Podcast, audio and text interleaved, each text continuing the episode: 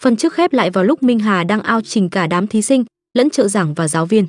Lần này, anh chàng sẽ vượt qua bài thi quái gở ấy như thế nào và liệu có thể thuận lợi gia nhập học viện siêu phàm mà ngay cả nằm mơ cũng thấy hay không?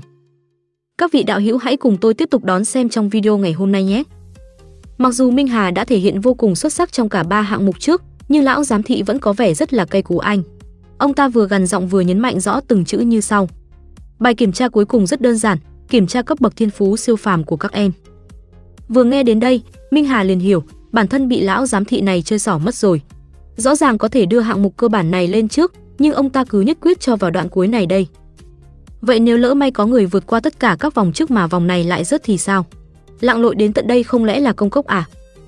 Lão giám thị gian xảo vẫn tỏ ra thanh bạch vô cùng. Ông ta đổi một tông giọng vô cùng nghiêm khắc mà giải thích với anh, quy định chính là quy định. À, vậy ra ông chính là quy định đó sao? Minh Hà đối với giàn giám sinh tệ hại này đã quá chán trường. Công khai nhận hối lộ mà làm như thanh cao lắm, rõ ràng là đang muốn chèn ép anh. Ăn cỗ đi trước, lội nước theo sau. Đám thí sinh này sau mấy lần được Minh Hà gánh còng lưng, giờ có kèo ngon thì đều được giám thị sắp xếp cho lên trước. Biết trách làm sao được, sức mạnh của đồng tiền lớn quá mà. Người đầu tiên tham gia test cấp thiên phú chính là Bành Linh Huy. Anh chàng trông có vẻ ngờ nghịch nhưng đến lúc này chẳng hiểu sao lại vô cùng tự tin. Vừa đặt bàn tay vào quả cầu thủy tinh, kết quả hiện ra là cấp tử hồn khiến cho cả đám bên dưới kinh ngạc ồ lên. Còn Minh Hà cũng kịp vỗ tay tán dương, nhấn like cho bạn hiền mới quen của mình một cái. Đám thí sinh Ricky cứ thế nối tiếp nhau, từng người từng người đều test ra đúng cấp tử hồn cứ như đã được lập trình sẵn. Lão giám thị thấy kế hoạch của mình tạm thời suôn sẻ thì mừng lắm. Người tàn ác có vẻ lại được sống thành thơi. Ông ta nhàn nhã đưa tay kéo lại cặp mắt kính của mình, khóe miệng nở một nụ cười vô cùng gian manh. Tôi có xem qua tài liệu của em rồi, Minh Hà à. Tháng 6 năm ngoái, em từng tham gia kỳ thi sát hạch của học viện Nam Đô chúng tôi. Luận lý thuyết, điểm của em là hoàn toàn tuyệt đối. Nhưng luận thiên phú, em chỉ lẹt đẹt được mỗi cấp bạch trần. Và lại nó còn là thiên phú siêu phàm ẩn, vốn dĩ không có giá trị thực chiến. Lão giám thị hám của lại bắt đầu giảng đạo rồi. Ông ta nói với anh, phun điểm lý thuyết nghe thì có vẻ hay đấy, nhưng nó cũng chẳng mài ra mà ăn được. Đối với một thằng nhóc cấp 3 như anh, có rất nhiều điều ở ngoài thế giới kia mà anh vẫn chưa được mở mang tầm mắt. Ví dụ như việc thiên phú siêu phàm thật ra có thể thay đổi. Trên đời này có một loại vật chất tên gọi là mệnh tích, chính là máu của một loại quái vật đặc biệt. Những dân chơi trong giới siêu phàm giả có thể dùng nó để thay đổi thiên mệnh sẵn có của mình, đột phá lên cảnh giới hoàn toàn mới. Tử hồn, lam linh, thậm chí là cấp bạch trần đội sổ như anh thì đều có thể thay đổi được. Nhưng dĩ nhiên, để xài được thuốc tốt, cần phải có money. Thì ra đó chính là lý do mà đám thí sinh ham ăn biếng làm này đều đồng hạng được ở cấp tử hồn. Minh Hà cuối cùng đã cảm thấy khó thở trước sức nặng của đồng tiền. Đã bảo rồi, profile có thêm chữ ngân lượng thì có gì làm khó được đâu. Mặc dù Minh Hà rất xuất sắc, ba vòng lúc trước đều vượt xa đám thí sinh, nhưng tới lần này, phải trực tiếp chứng kiến cảnh bị người ta tị hiềm ra mặt thì đúng là quá sức tưởng tượng. Anh có nắm đấm vô cùng mạnh mẽ, có tốc độ nhanh như xe gió, có khả năng phản ứng vô cùng hoàn mỹ, nhưng đám khi thì có gì hơn anh. Câu trả lời chính là có tiền. Ông bà đã dạy rồi, có tiền mua tiên cũng được cấm có sai. Ở thời đại bây giờ, miễn là có chút bạc trong tay thì công lý cũng chỉ là một diễn viên hài không hơn không kém. Lão giám thị lại bắt đầu chém gió về khả năng siêu phàm, trung cực hồn nghĩa. Người có cấp tử hồn trở lên mới thi triển được loại kỹ năng này. Khống chế được nó trong tay, siêu phàm giả thậm chí còn có thể điều khiển lửa dữ, hô mưa gọi sấm, không khác gì siêu cấp VIP Pro. Nghe tới đây, Minh Hà khẽ liếc nhìn giám thị bằng đôi mắt chấm bi, trong lòng cảm thấy vô cùng hài hước.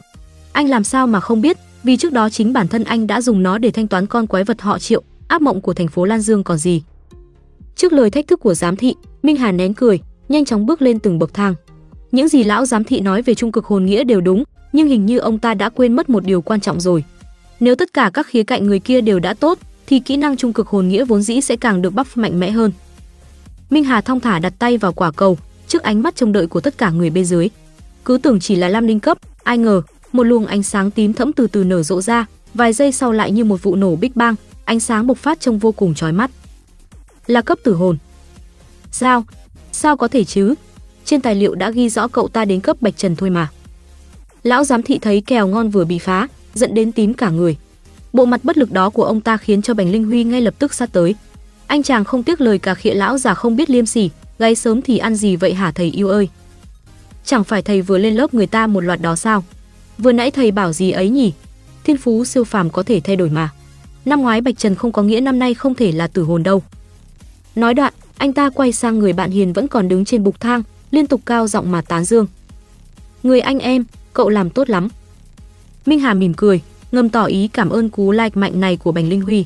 Đôi tay anh lúc này vẫn còn đang đặt trên quả cầu thủy tinh.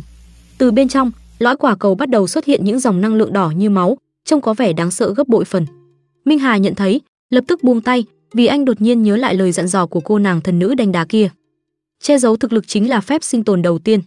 Cấp hồng tôn một mình anh biết là được rồi, không cần phải phô trương cho đám não tàn này nhìn ngắm.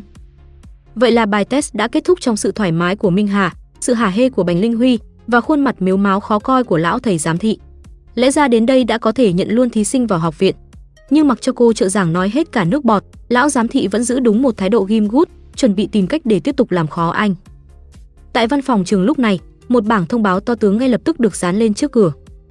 Hôm nay tổ chức kỳ sinh tuyển sinh đặc biệt, cần các học viên có trình độ cao tình nguyện giúp đỡ chúng tôi.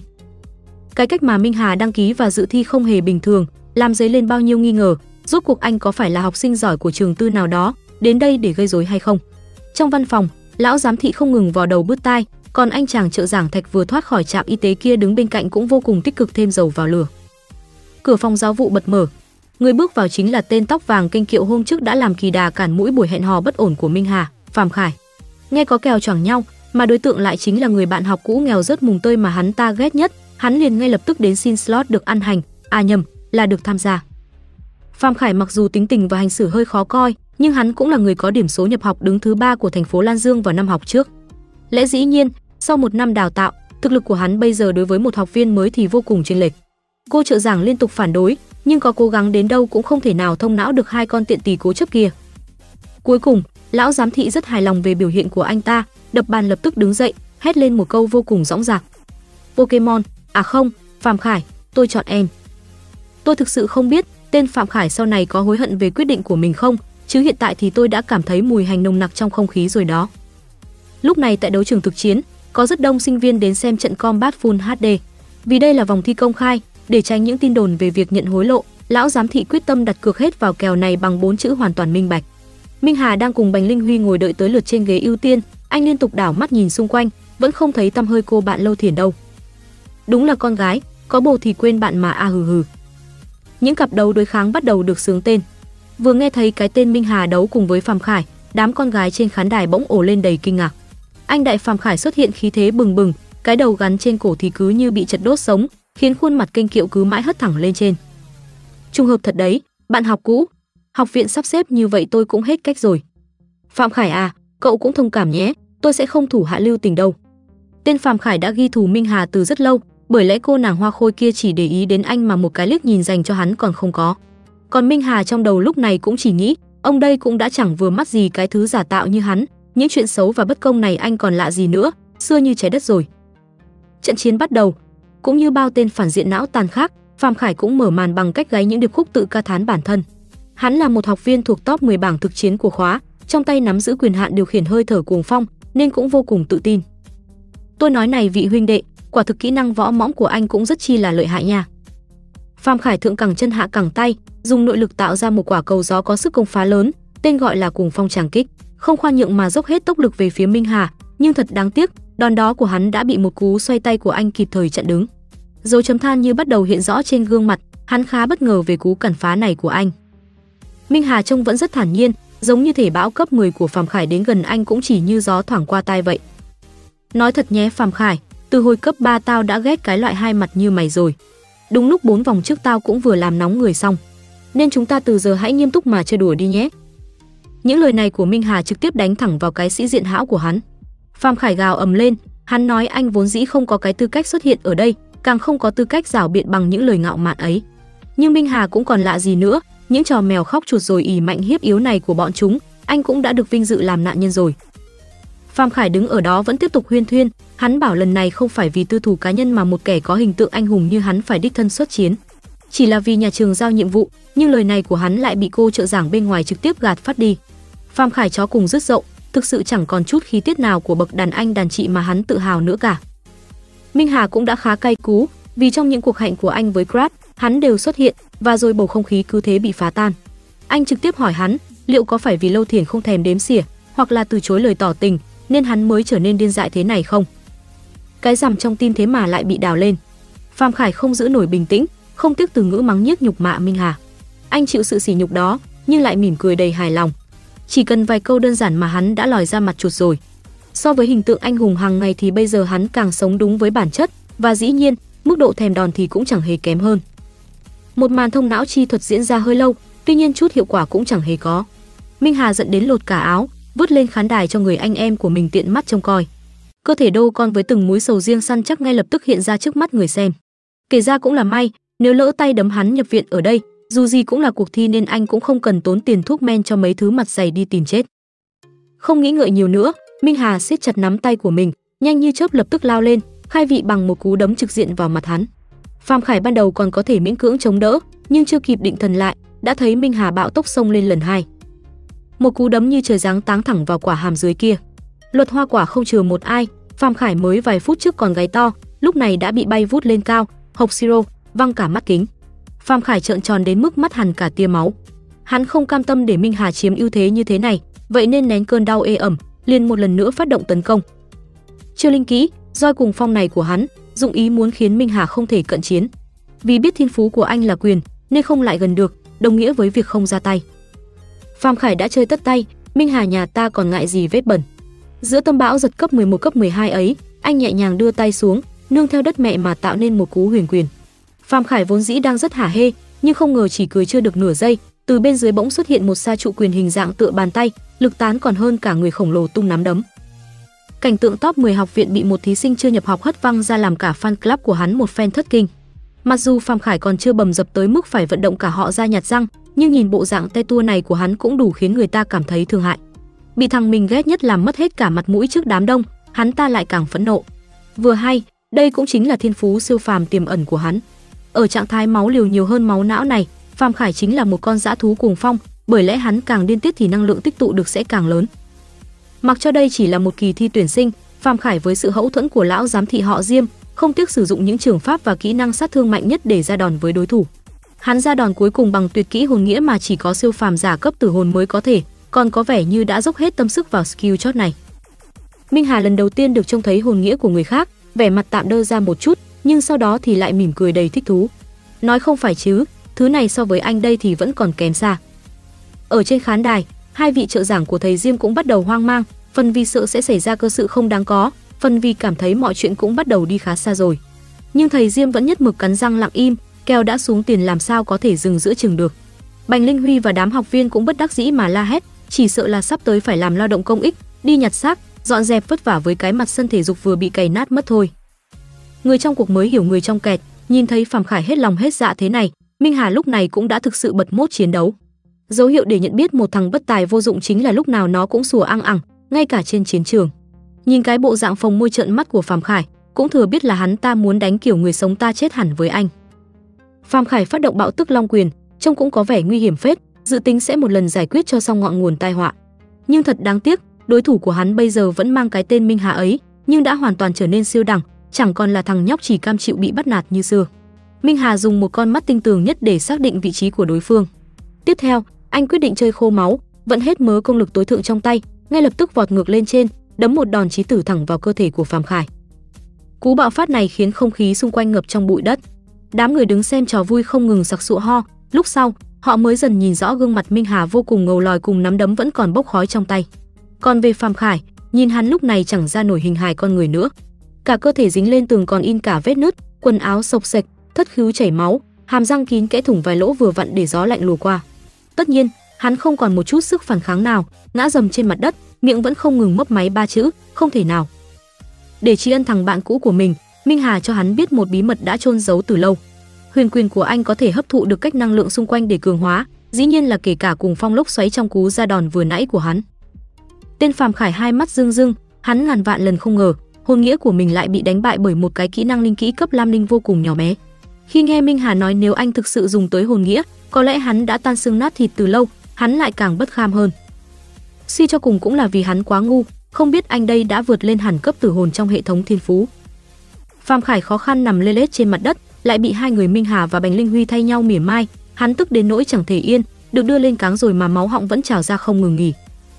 Kết quả đã quá rõ ràng và xuất sắc, hàng loạt học viên trên khán đài và cả cô trợ giảng cũng biểu quyết cho Minh Hà nhập học luôn cho xong, nhưng lão giám thị lòng vẫn không cam.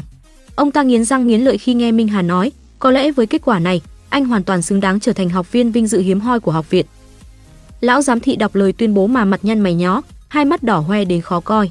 Ông ta lúc này cũng trực tiếp gạt phăng đi, không nhận người quen với tên học trò bất hạnh Phạm Khải. Sát thương vật lý 100 điểm, nhưng sát thương tinh thần có vẻ lên tới hàng ngàn. Phạm Khải lúc này tứ cố vô thân, cũng chẳng hiểu anh ta từ đầu cậy quyền cậy thế để rồi cuối cùng tự tranh quyền trả luôn cả viện phí cho bản thân. Nên gọi đây là người chơi hệ ngu dốt hay lại là loại đạo lý mới mẻ gì đây? Sau khi hoàn thành xuất sắc các vòng thi, Minh Hà đã chính thức được trở thành người của học viện. Bành Linh Huy tạm thời chia tay anh để trở về nhà ăn mừng chiến tích. Đến khi còn lại một mình giữa khuôn viên viện, lúc này, một trận tranh anh hùng nữa lại nổ ra trước mắt anh. Bà chị này không biết từ đâu bổ nhào tới với mong muốn được làm người hướng dẫn cho tân sinh viên, nhưng giữa chừng đã bị Hoa Khôi Lâu Thiền xuất hiện chen ngang, đến cả kết bạn Facebook cũng còn không được. Đối với việc ong bướm vây quanh, anh men đầu đất nhà ta nhất thời cũng chưa tiêu hóa nổi, Lô Thiền thấy vậy cũng chỉ biết bất lực thở dài. Đường tình thì anh thua, đường đua anh chấp hết. Cuối cùng Minh Hà cũng được sống một cuộc sống mà anh đã mơ ước bấy lâu. Trường đại học lớn với những con đường nên thơ, sân tập luyện diện tích bao la, xung quanh cũng chỉ toàn bạn bè và gái sinh đồng trang lứa. Minh Hà cùng Phương Niệm Dung lúc bấy giờ đang ngồi trong một giảng đường học môn học hách não như chiết, trên bục giảng lại là một ông thầy có gương mặt khó ở vô biên. Trong tiết học này, cả đám được thầy Trung khai thông tư tưởng rất nhiều. Một siêu phàm giả vốn dĩ khác người thường ở tố chất cơ thể. Ngày xưa, con người vẫn luôn xem giới hạn của bản thân chính là ở tốc độ, sức mạnh và khả năng chính xác trong phản ứng. Tuy nhiên, ở thời đại này, siêu phàm giả chính là những người đi ngược lại với những nguyên tắc xa xưa. Ở cấp Bạch Trần, năng lực chính yếu của siêu phàm giả chính là thể chất siêu phàm. Tất nhiên, tùy người khác nhau sẽ có những đặc tính khác nhau. Có kẻ có tốc độ nhanh, cũng có người sở hữu sức mạnh vượt trội. Nói đến đây, bỗng có một sinh viên đứng phát dậy hỏi thẳng, nếu có người thiên phú Bạch Trần nhưng sức mạnh và phản ứng vẫn đủ tiêu chuẩn, vậy việc từ chối cho nhập học vào học viện liệu có phải là vô lý quá không? Nghe đến đây, thầy Trung liền gật gù trước một câu hỏi cực kỳ hay. Ông bắt đầu giải thích về cấp tiếp theo để sinh viên của mình tự nhận ra lời giải đáp. Trên cấp Bạch Trần là cấp Lam Linh. Người cấp Lam Linh không chỉ có tố chất siêu phàm của Bạch Trần, mà còn có những năng lực đặc biệt riêng. Giải thích đến đây, thầy Trung tiện thể mời một cô bạn học Lolita có mái tóc màu trắng lên, thị phạm cho cả đám ở dưới cùng xem, với đề bài là không được làm hỏng bất kỳ thiết bị nào trong phòng học. Cô nàng Lolita này có thiên phú siêu phàm là huyễn quang, nên cả đám bên dưới phải khép hờ mắt, ánh sáng từ bão phát thậm chí còn có thể khiến họ mù lòa. Chỉ là một linh kỹ bộc phát cấp lam linh cũng đủ khiến người ở trong phạm vi tấn công choáng váng đầu óc, mắt mờ ù tai. Sức mạnh của cấp lam linh có thể bộc phát ở những lúc quan trọng, có thể gây ra sát thương mạnh mẽ cho kẻ địch, thậm chí còn có cả những hiệu quả mà người ta không ngờ tới. Bộc phát linh kỷ lam linh sẽ tiêu hao một lượng lớn thể lực. Do đó mặc dù người cấp lam linh trên lý thuyết thì mạnh hơn cấp bạch trần, nhưng việc rèn luyện thể lực là chuyện không thể nào trì hoãn. Tử hồn thì lại khác, đó là một đẳng cấp đỉnh cao hơn. Hiểu một cách đơn giản, người ở cấp tử hồn không chỉ có thể chất siêu phàm của Bạch Trần, linh kỹ bộc phát của Lam Linh, mà còn có thêm skill hồn nghĩa cực kỳ bá cháy. Để chứng minh cho lời nói của mình, thầy Trung ngay lập tức lấy một chiếc máy tính ra, mở cho đám nhỏ bên dưới xem một đoạn video. Bất ngờ chưa, trên màn hình lúc này chính là hình ảnh của Minh Hà và Phạm Khải trong trận chiến vào hôm nhập học. Chỉ khác ở chỗ, gương mặt của Minh Hà đã bị làm mờ đi để tránh rắc rối. Trông thấy mình bỗng nhiên trở thành người mẫu bất đắc dĩ, Minh Hà ngồi bên dưới liên tục thở dài. Cũng may nhà trường còn có sắp xếp này, nếu không anh đây cũng chẳng muốn nổi tiếng sớm đến vậy đâu. Phương Niệm Dung ngẫm nghĩ một hồi, dáng hình người đối thủ trong video trông quen quá, nói là giống y hệt bạn học Minh Hà ngồi bên cạnh thì cũng có vẻ chẳng sai. Đám sinh viên bên dưới chỉ mới xem đoạn đầu lúc Phạm Khải thi triển hồn nghĩa cùng Phong mà đã thấy vô cùng sợ hãi rồi. Có ông nhõi còn dày trí tưởng tượng hơn, bảo rằng nếu thực sự phải đối mặt, chắn là sẽ bị gió xé toạc cả thân hình non trẻ ra mất. Nhưng cảnh tượng tiếp theo mà cả đám trông thấy lại là một màn lật kèo super VIP. Đối thủ giấu mặt nọ chỉ cần đấm một cái thôi mà hồn nghĩa cũng trực tiếp tan luôn, có còn là người không vậy trời. Đến đây, thầy Trung lên tiếng chen ngang, bắt đầu ôn tồn giải thích. Bởi vì các mục thể chất cơ bản của sinh viên Minh Hà giấu tên kia đã rất vững chắc, mà thể chất càng mạnh mẽ thì linh kỳ và hồn nghĩa thi triển lại càng bá đạo hơn.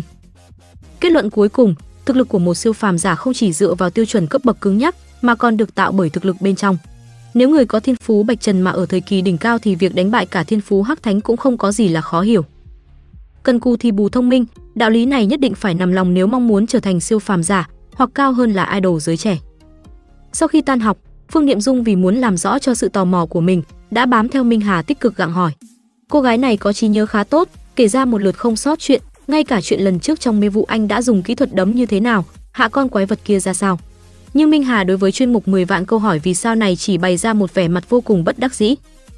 người dùng nắm đấm thực sự rất nhiều. Chẳng phải Saitama cũng dùng nắm đấm hay sao? Nghe vô lý nhưng thuyết phục hết sức, vậy mà Phương Niệm Dung vẫn nhất quyết không buông tha. Còn định sẽ gặng hỏi thêm, thì xung quanh hai người bỗng vang lên tiếng thông báo. Có một ngôi sao băng nhỏ lạc đàn đã chuyển hướng đi vào bầu khí quyển, cẩn thận tính toán thì quỹ đạo rơi của nó có lẽ sẽ là ngay vùng thiệu lĩnh của Nam Đô. Đúng lúc này, điện thoại trong túi cả hai đột ngột rung lên. Phương Niệm Dung được chọn vào đội chiến đấu chi viện, còn Minh Hà thì được nữ trưởng quan Lạc Lâm ưu ái dặn dò những ngày tới nhất định không được rời khỏi Nam Đô, lúc nào cũng phải ở trong tình trạng sẵn sàng đợi lệnh. Minh Hà trở về ký túc xá. Tại đây, anh vô tình nghe được cuộc nói chuyện giữa hai người bạn cùng phòng, Trương Viễn và Vương gia. Thì ra, mỗi lần xuất hiện tai họa thì tất cả các phe, chính phủ, chính quyền, dân chúng, thợ săn đều sẽ có những động thái khác nhau. Nếu là tai tinh cấp 5 trở lên, những học viên tại học viện siêu phàm như anh sẽ được tiến cử trở thành dự bị để tác chiến, cũng là một danh hiệu cực kỳ hãnh diện. Nghe nói Lý Cẩm, một người bạn cùng phòng của anh cũng đã được bên chính phủ điều đi. Trương Viễn có vẻ không chút hài lòng, theo lời anh ta, bạn học mang tên Lý Cẩm này nói thì là được vào hàng ghế dự bị, nhưng thực chất chỉ là chân chạy vặt cho chủ chiến ở tiền phương. Nói trắng ra chính là có tiếng mà chẳng có miếng. Lại nói, đãi ngộ dành cho những thành viên chủ chốt ở tiền tuyến quả thật không đùa được. Ai cũng được cấp cho hẳn một căn villa, kẻ hầu người hạ, cơm bón tận mồm, đồ đạc cũng có người giặt. Bạn cùng phòng Vương gia ở bên lại phổ cập tiếp cho Minh Hà một kiến thức mới hơn. Ở học viện Nam Đô này gái sinh không hề thiếu, nhưng tính đi tính lại thì chỉ có đúng ba cái tên xứng với danh hiệu nữ thần. Người đầu tiên là công chúa Băng Tuyết Đường Ninh, thứ hai là thánh nữ võ đấu Phượng Linh, người cuối cùng dĩ nhiên chính là Đại Hoa Khôi, với nickname Vũ Thiên Lôi Nữ, Lâu Thiền. Mớ danh hiệu nghe có vẻ khoa trương này đều được lũ fan xưng tụng nghe cho vui. Ở Nam Đô, các vị nữ thần này dường như đã trở thành vợ quốc dân, ngay cả khi Minh Hà tự nhận mình ké được chút phêm. Lô Thiển chính là bạn học cấp 3 của anh, cả đám cũng chẳng thèm tin lấy nửa chữ. Ngồi nói chuyện với cái đám hám gái này thật sự quá phí sức. Minh Hà trực tiếp tạm biệt rồi đi về phòng riêng. Anh giữ nguyên tư thế khoanh chân, chuẩn bị tiến vào không gian minh tưởng. Khác với sự lạnh lùng gai góc khi trước, lần này, thân nữ khá là uể oải khi nhìn thấy anh. Cô ta than vãn rằng vốn dĩ Minh Hà quá ít trải đời, nên dữ liệu cô có được cũng chẳng nhiều, còn không đủ để cô set up cho anh một con boss nào thú vị mới mẻ. Giờ đây, quái vật bác sĩ Triệu kia đã không còn là đối thủ của anh. Thần nữ nhắc nhở Minh Hà thời gian tiếp theo nhất định phải cố gắng tích lũy nhiều kinh nghiệm mới có thể khai mở thêm năng lực, tiếp tục lũy tiến mà tăng cấp. Muốn có được mệnh tích mới, người giàu thì thường dùng tiền để giải quyết, kẻ nghèo khó như anh chỉ có thể tự thân vận động mà thôi. Nghe tới đây, Minh Hà cảm thấy rất bất công. Người ta chỉ là bị nhện cắn hay bị sấm sét đánh chúng cũng có thể bay lên trời cao, nhìn cả vũ trụ chỉ bằng nửa con mắt. Còn anh tính ra cũng mang tiếng là bị một tai họa cấp 9 giáng xuống, nhưng lại cứ phải bò từng cấp một mà đi lên. Đối mặt với mấy câu than vãn ngáo cần này của anh, thần nữ cũng chẳng biết phải nói gì hơn. Đó là phim đó cha nội ơi, hôm qua chơi cả viên hay sao mà nay lại nói năng vớ vẩn thế. Thần nữ mama còn tốt bụng gợi ý cho anh, tạm thời làm người nhàn nhã vài hôm, là sinh viên rồi thì cũng nên ra ngoài hẹn hò, ăn uống, tận hưởng cuộc sống tươi đẹp. Nhưng mấy lời này của cô ấy thực chất không chui nổi vào đầu anh. Năn nỉ mãi mà thần nữ mama vẫn không chịu nặn boss thêm, Minh Hà chán nản rời đi. Cứ tưởng anh chàng đã giác ngộ, tìm cho mình một thú vui mặn mà hơn, nào ngờ, chỉ thấy anh liền chạy như bay đến sân luyện tập tự do. Trong đầu chỉ tồn tại duy nhất một suy nghĩ, ở đây nhất định đào ra được một đối thủ để vận động xương cốt. Giữ gìn cỏ cây, cấm sử dụng hồn nghĩa. Không biết ông mê nhà ta có để ý đến mấy chữ trên bảng thông báo này hay không, mà đã thấy vội vã cởi áo khoác ngoài ra, xông thẳng vào trong không hề ngần ngại. Đầu tiên, anh chàng để mắt đến một bạn học có khả năng sử dụng quyền cước vô nhãn. Vì rảnh rỗi hết sức nên Minh Hà mới tạm cam chịu đối thủ này để làm nóng người thôi, chứ tính ra thì anh chàng trước mặt còn thua cả một con boss xào. Trong khi Minh Hà đang chơi trò vờn nhau với bạn học vô cùng vui vẻ, thì cùng lúc đó ở sân tập số 3, một cô gái tóc đỏ cũng đang có màn giao lưu trông có vẻ không được nhẹ nhàng lắm với đối phương. Chỉ bằng một vài động tác đơn giản như vung chân đá cao, cô cũng khiến anh bạn gia hổ này đa chấn thương, đau đến mức trào cả nước mắt. Cô nàng này chính là Phượng Linh một trong ba nữ thần trong truyền thuyết của học viện Nam Đô nhưng vì cố tình giả dạng bằng một cái khẩu trang vô cùng mỏng manh nên đám học viên ngáo ngơ còn lại chẳng một ai nhận ra idol được. Ảo thật đấy. Không tìm được đối thủ xứng tầm, Phượng Linh có vẻ chỉ của quạng đại cho vui. Khi nghe ông chú này gợi ý về một cậu nam sinh trông có vẻ ok ở sân số 1, ban đầu cô nàng chẳng có hứng thú gì, nhưng tới khi tận mắt trông thấy Minh Hà đang quần cho anh bạn kia bầm dập, Phượng Linh ngay lập tức liền đổi ý. Cô đến ngay trước sân đấu, trực tiếp cởi luôn áo khoác ngoài, lộ ra thân hình hoàn mỹ ba vòng đầy đặn và cơ bụng còn săn chắc hơn cả đa số đàn ông. Vừa nghe ông chú bên cạnh khiêu khích, Phượng Linh hăng máu vô cùng, trực tiếp đặt cược với ông ta trong vòng 3 phút sẽ hạ gục được cậu thanh niên gầy nhom ốm yếu đó. Hai con người châu bò đến sân tập với cùng một mục đích, giờ lại được trực tiếp đối đầu với nhau. Ban đầu, Minh Hà cũng khá hoảng hồn trước sự không nương tay này của Phượng Linh. Cô ta ra đòn nào chắc đòn ấy, còn suýt chút nữa đá thẳng một cú vào cổ họng anh. Minh Hà bị tấn công bất ngờ, tạm thời chỉ dùng được phương pháp tránh né. Phượng Linh như con sư tử cái, càng đánh càng hăng. Đối thủ tốt như này xứng đáng với đòn quyết định của cô ta, Nguyệt Trụy Thăng Long. Đám người ăn dưa bên ngoài vốn dĩ đang hân hoan, nhưng xem tới đây mặt mày đều méo sệch, chỉ là luyện tập có cần phải tàn nhẫn và biến thái đến thế không? Phượng Linh đánh hụt đòn kia, đổi thành tuyệt chiêu tung cú đá, lại lập tức giao nhau với cú đấm của Minh Hà. 3 phút đã trôi qua, ông chú đứng ở ngoài thong thả nhắc nhở cô đã quá xem thường lời cảnh báo. Nhưng giờ thì cô nàng Phượng Linh cũng không còn quan tâm đến cái kèo cá cược đó nữa. Cô bây giờ chỉ muốn cày nát sân với anh chàng đối thủ trẻ tuổi này thôi. Lại thêm một hiệp nữa bị kéo dài ra, lần này đổi ngược thành Minh Hà tấn công. Ban đầu, Phượng Linh dự định tạo khoảng cách để chiếm thế chủ động, nhưng ai ngờ Minh Hà lại càng nhanh hơn. Anh sử dụng bạo tốc đuổi theo, đến cả người trực tiếp đứng bên ngoài xem cũng không bắt kịp được thân ảnh của hai người nữa. Trận đấu đang tới đoạn cao trào gay cấn nhất thì ông chú đứng bên ngoài bỗng nhận được điện thoại, liền lập tức yêu cầu Phượng Linh rời đi. Nhiệm vụ chi viện cho yêu cầu khẩn cấp từ phía bên trên ban ra, cô không thể không xách quần lên mà chạy. Phượng Linh rời đi trong vội vã, vốn không kịp hỏi tên đối thủ. Còn Minh Hà cũng được một trận vận động sảng khoái, liền lập tức tốc biến khỏi đám đông. Đi được một đoạn xa, anh chàng mới sực nhớ mình vẫn chưa hỏi tên cô, chỉ nghe thoang thoảng cô gái mình vừa đấm nhau một trận, có vẻ tên là Quả dứa. Quần thể quái vật sinh ra sau trận va chạm với sao băng đã bị tiêu diệt. Lần này, 13 học viên đến từ học viện siêu phàm góp được không ít công. Trên các kênh truyền hình lúc này, những tin tức và lời tri ân bắt đầu vô cùng rầm rộ. Ngay cả Trương Viễn cũng phải ôm lấy cái tivi trong ký túc xá mà nở phồng cả lỗ mũi khi trong tim đánh quái có cả anh trai cậu ta. Trương Viễn vốn không vừa mắt bạn cùng phòng của mình. Nhân dịp này, anh ta còn quay sang cả khịa bạn học Lý Cẩm, chính là người hôm nọ được cử đi với thân phận là sinh viên dự bị. Thật là không biết thân phận, một người làm quan cả họ được nhờ, may mắn có được người anh xuất sắc là có thể tự cao đến vậy sao? Thái độ cà khịa ngược của Lý Cẩm khiến Trương Viễn vô cùng sôi máu, chút nữa là lao vào đấm nhau. May nhờ có Minh Hà và bạn học tên Vương gia kịp thời can ngăn mới cản được một trận ruồi tranh mũi đấu.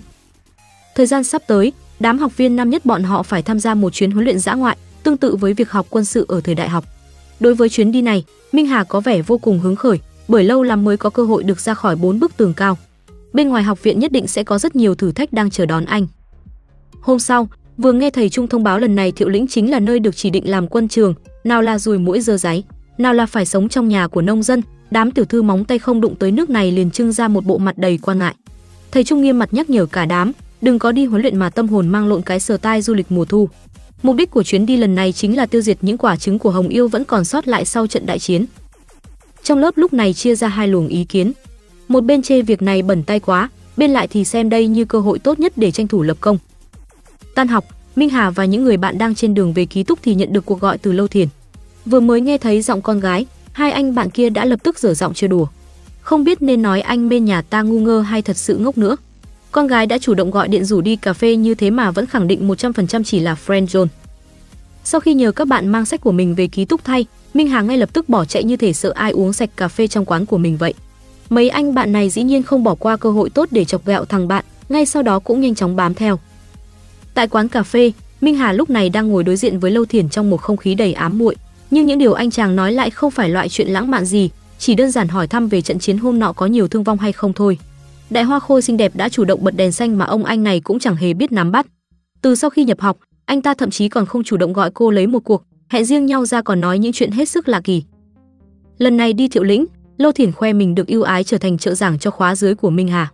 Cứ tưởng anh chàng sẽ hứa hẹn mấy câu nghe bùi lỗ tai, ai rẻ ông anh Minh Hà cũng chỉ bày ra một bộ mặt cười cười gượng gạo, bạn bè gặp nhau nhiều một chút xem như tốt.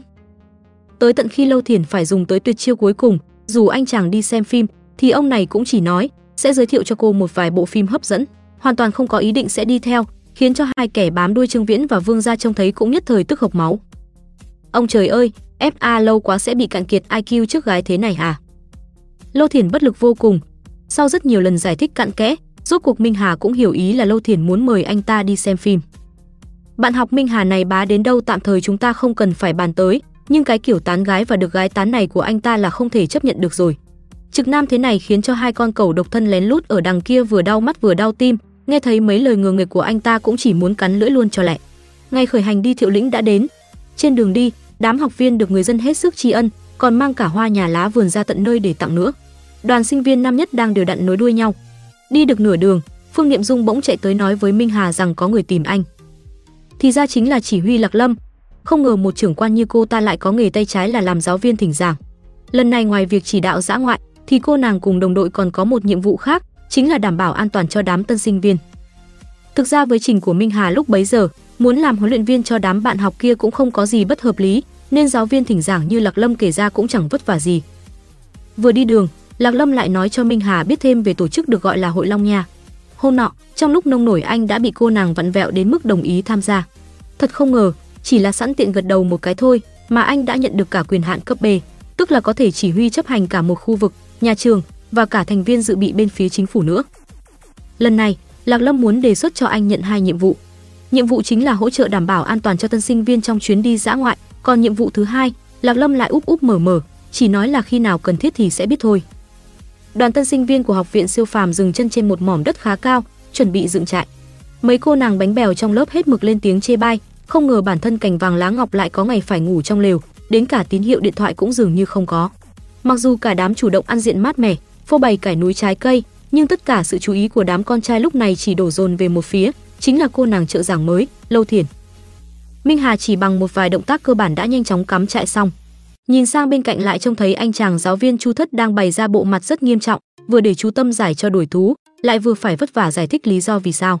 Đám tân sinh viên chưa thấy quan tài chưa đổ lệ, nghe thầy Chu Thất kể đến câu chuyện dã thú đột biến to hơn con người lại còn bày ra vẻ cợt nhã, nhất quyết không tin. Đêm đến, cả bọn bắt đầu quây quần bên lửa trại. Cô giáo Lạc Lâm lúc này không ngừng tự hào kể cho cả đám nghe chuyện gặp đế thú ở cái tuổi chỉ mới là học sinh. Năm đó, Lạc Lâm chỉ là một cô bé mười mấy tuổi, lại tận mắt chứng kiến con quái vật sừng sững như ngọn núi, từng bước từng bước tiến về phía mình. Cả thành phố bỗng chốc hoang tàn, người dân cũng di tản hết. Đế thú cấp vương đã tiện tay tiễn vài người lãnh tụ siêu phàm của thời đại đó đi ngắm gà khỏa thân, nghe đồn là có cả một vị viện trưởng cũ của học viện Nam Đô nữa. Sáng hôm sau, tất cả sinh viên được chia thành 10 tiểu đội để quét dọn chiến trường. Mỗi đội lại được một giáo viên hướng dẫn dắt đi chạy một vòng trong núi rồi mới được quay lại ăn điểm tâm. Cô nàng tóc tím điện nước đầy đủ này tên là Miêu Lan, là giáo viên hướng dẫn của đội Minh Hà. Nghe phổ biến quy chế xong, đám học viên còn đang tặc lưỡi, ra chiều chán ngán với cái nhiệm vụ dễ dàng đó, thì Miêu Lan đã cho cả đám biết rốt cuộc tốc độ thực sự là sao. Không phải tự nhiên mà người ta trẻ tuổi xinh đẹp lại được mang cái mác là giáo viên. Miêu Lan chỉ chạy với tốc độ bình thường nhất của mình cũng khiến cả đám học viên vắt chân lên cổ mới miễn cưỡng không bị mất dấu. Cả đám chạy một mạch qua tất cả các thể loại địa hình từ rừng rậm, đồi núi đến cả lội qua sông Bì Bõm. Cho đến cuối cùng, chỉ có bốn bạn học có thể theo kịp cô giáo Miêu Lan. Bốn người đó bao gồm Lương Đống, Lý Cẩm, Phương Niệm Dung và Minh Hà. Trong lúc tất cả các bạn đều đồng loạt thở hơi lên, Minh Hà vẫn hết sức bình thản và hình như chẳng tốn lấy một giọt mồ hôi. Tầm 5 phút, các bạn học còn lại mới dần dần đuổi kịp. Cứ nghĩ sẽ được tạm ngưng để cho rồi sức lực, ai ngờ cô giáo Miêu Lan lại làm cả đám đổ mồ hôi hột còn nhiều hơn. Tới rồi hả? Vậy chúng ta chạy ngược lại nào, các em cố gắng nhanh hơn để không bị bỏ lại nhé. Cả đám bị Miêu Lan dẫn lượn thêm vài vòng nữa, đến khi về được khu cắm trại thì cái chân cũng muốn rụng ra luôn. Anh béo lương đống sau khi về đến nơi liền ngồi sụp xuống chảy cả nước mắt, nhưng nhìn xung quanh thấy bản thân lọt trong top đầu trong lòng cũng coi như an ủi cho qua. Sau bữa sáng ngắn ngủi, cả đám được Lạc Lâm giao cho nhiệm vụ dọn dẹp trứng yêu thú trên tuyến đường chạy bộ buổi sáng. Vì lo sợ đám tân sinh viên này có những hành động bồng bột, cô nàng cũng không quên nhắc nhở, nếu xui mà gặp phải quái thú thì phải chạy ngay và bắn đạn tín hiệu để báo cho thầy cô. Anh chàng mò sách Lý Cẩm đề nghị lập tim để thuận tiện đi tìm. Cả đám theo lời anh ta, bắt đầu di chuyển đến khu vực hạ nguồn một con sông, nơi cỏ cây um tùm và nền đất thì lầy lội và ẩm ướt.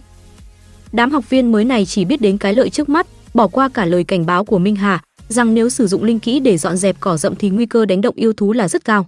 Theo như quan sát, sáng nay các giáo viên đã dẫn học viên chạy một lượt trên tất cả các cung đường rồi, chứng tỏ hôm qua sau khi sắp nhỏ đã ngủ say thì các giáo viên cũng đã ra tay tự mình dọn dẹp. Trứng quái thú vốn dĩ rất nhỏ, nhưng các thầy cô yêu quý của tụi mình hình như cũng chưa kiểm tra qua chỗ này phải không? Nghe Minh Hà lẩm bẩm trong miệng, Phương Niệm Dung cũng rất thắc mắc rốt cuộc là tại sao. Nhưng còn chưa kịp mở lời nói năng gì, phía sau lưng hai người bỗng vang lên một tiếng rít đầy ghê rợn. Là một con quái thú mắt đỏ nhìn như con rắn lục, uốn éo trên cây trông cực kỳ gớm ghiếc. Minh Hà ngay lập tức muốn đuổi theo, nhưng con quái bỏ trường quá nhanh, lại nghe đám bạn bên kia phát hiện ra vô vàn chứng quái, anh đành tạm thời gác lại chuyện truy đuổi nó. Vừa nghe nói có quái thú mắt đỏ xuất hiện, anh chàng Lý Cẩm đã vội vã muốn lập công. Mặc cho Minh Hà liên tục ngăn chặn và nhắc nhở cả đám giữ bình tĩnh và nên báo lại cho giáo viên, nhưng mấy anh bạn này dường như không sợ chết. Nhân lúc Minh Hà đi thông báo cho giáo viên hướng dẫn, bọn họ nước đổ lá khoai, còn làm ra cái trò gì đấy để đánh động quái thú. Sau khi báo với cô chi viện và bắn tín hiệu cầu cứu, Minh Hà nghe tiếng thét vội vã quay trở lại, nhưng lại chẳng thấy tung tích đám người Phương Niệm Dung đâu. Xung quanh anh lúc này có đến hàng ngàn con quái mắt đỏ bò trường chồng chéo lên nhau. Anh lại cố nén bình tĩnh, lần theo tiếng kêu cứu thất thanh, cuối cùng phát hiện ra mình bị lừa một cú đầy gian xảo.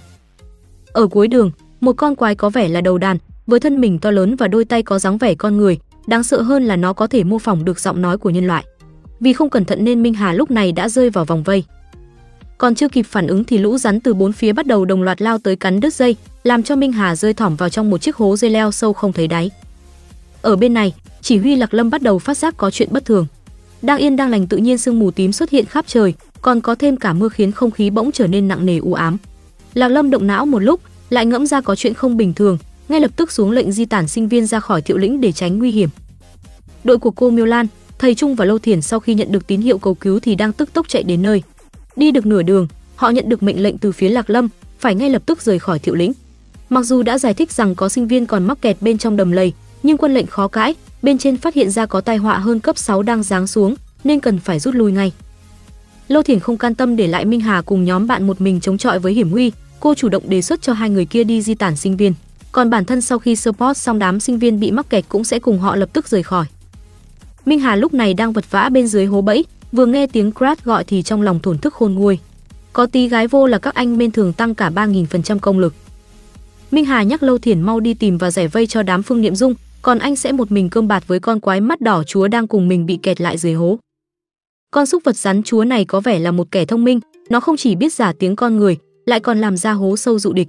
Thâm độc hơn là trốn tiệt sau lưng bọn đàn em, đợi chúng rút hết sinh lực của đối phương rồi mới thong thả dùng anh lót dạ. Minh Hà cười nhẹ một cái, lập tức lao lên tấn công. Con quái chúa bị cú đấm của anh đánh bay vào ổ trứng làm chúng vỡ nứt ra. Bị một thằng oát con xông vào lãnh địa, lại còn làm hư mất vài ba của quý, mắt nó long sòng sọc lên, đám đàn em bên cạnh cũng đồng loạt ngỏng đầu dậy khè khè đầy hiểm ác. Đối phó với đám rắn lục này có vẻ không khó. Minh Hà buông tay xuống cho dây leo quấn lấy thân mình, lại dùng linh kỹ bạo phát, khiến cho đám dây leo nhanh chóng vươn lên, cuốn lấy thân hình bầy rắn chặt đến mức không thở được. Con rắn chúa bắt đầu thấy hoang mang, nhưng dù có rén thì nó cũng không bớt phần hung hăng. Súc sinh chưa tiến hóa lại cứ luôn nghĩ mình là thông minh, Minh Hà ngay lập tức dạy cho nó thêm một bài học ngay khi nó bổ nhào về phía anh lần nữa. Chỉ sau hai lần hơi mạnh tay một chút, con rắn chúa bị đánh cho dính cả vào tường, cả người xám xịt lại mất hết sức sống. Quan sát một chút, Minh Hà lại nhận ra, số trứng vô hạn bên dưới này không đơn giản là để tiếp nối cho đời sau. Thực chất bên trong chúng chứa một lượng chất khí ngoài hành tinh, lại phản ứng với nước mưa và sinh ra một thứ gọi là tai vụ. Trên cả ngọn núi ở Thiệu Lĩnh nơi đâu cũng có trứng quái. Mà bọn rắn tưởng chừng như ghê gớm này thực chất cũng chỉ là lính tốt, vai trò thực sự của chúng chính là sinh sản và bảo vệ số trứng như của quý không thể rời ra. Chuyện không ổn rồi. Một khi số trứng này đồng loạt nở, Thiệu Lĩnh sẽ hoàn toàn bị bao phủ bởi tai vụ. Tất cả những người mắc kẹt cũng đừng mong sống sót rời đi. Nghĩ tới đây, Minh Hà ngay lập tức tìm cách rời khỏi hố sâu, phải mau chóng đi báo cho mọi người cùng biết. Về phần đám tân sinh viên đang trên đường di tản, bọn họ cũng đang rất tích cực chạy về phía ranh giới rời khỏi đây. Nhưng dù có cắm đầu cắm cổ với tốc lực lớn cỡ nào, họ vẫn quay lại đúng vị trí xuất phát ban đầu. Chuyện này giống y như vụ ở khu công nghiệp Tây Sơn, đã rơi vào màn sương mà có cả quái vật kỳ lạ ở trong đó, thì đừng mong có thể trốn thoát. Cả bọn bắt đầu hoảng loạn vô cùng, ban ngày ban mặt mà còn bị ma lạc sát, đúng là xui xẻo mà.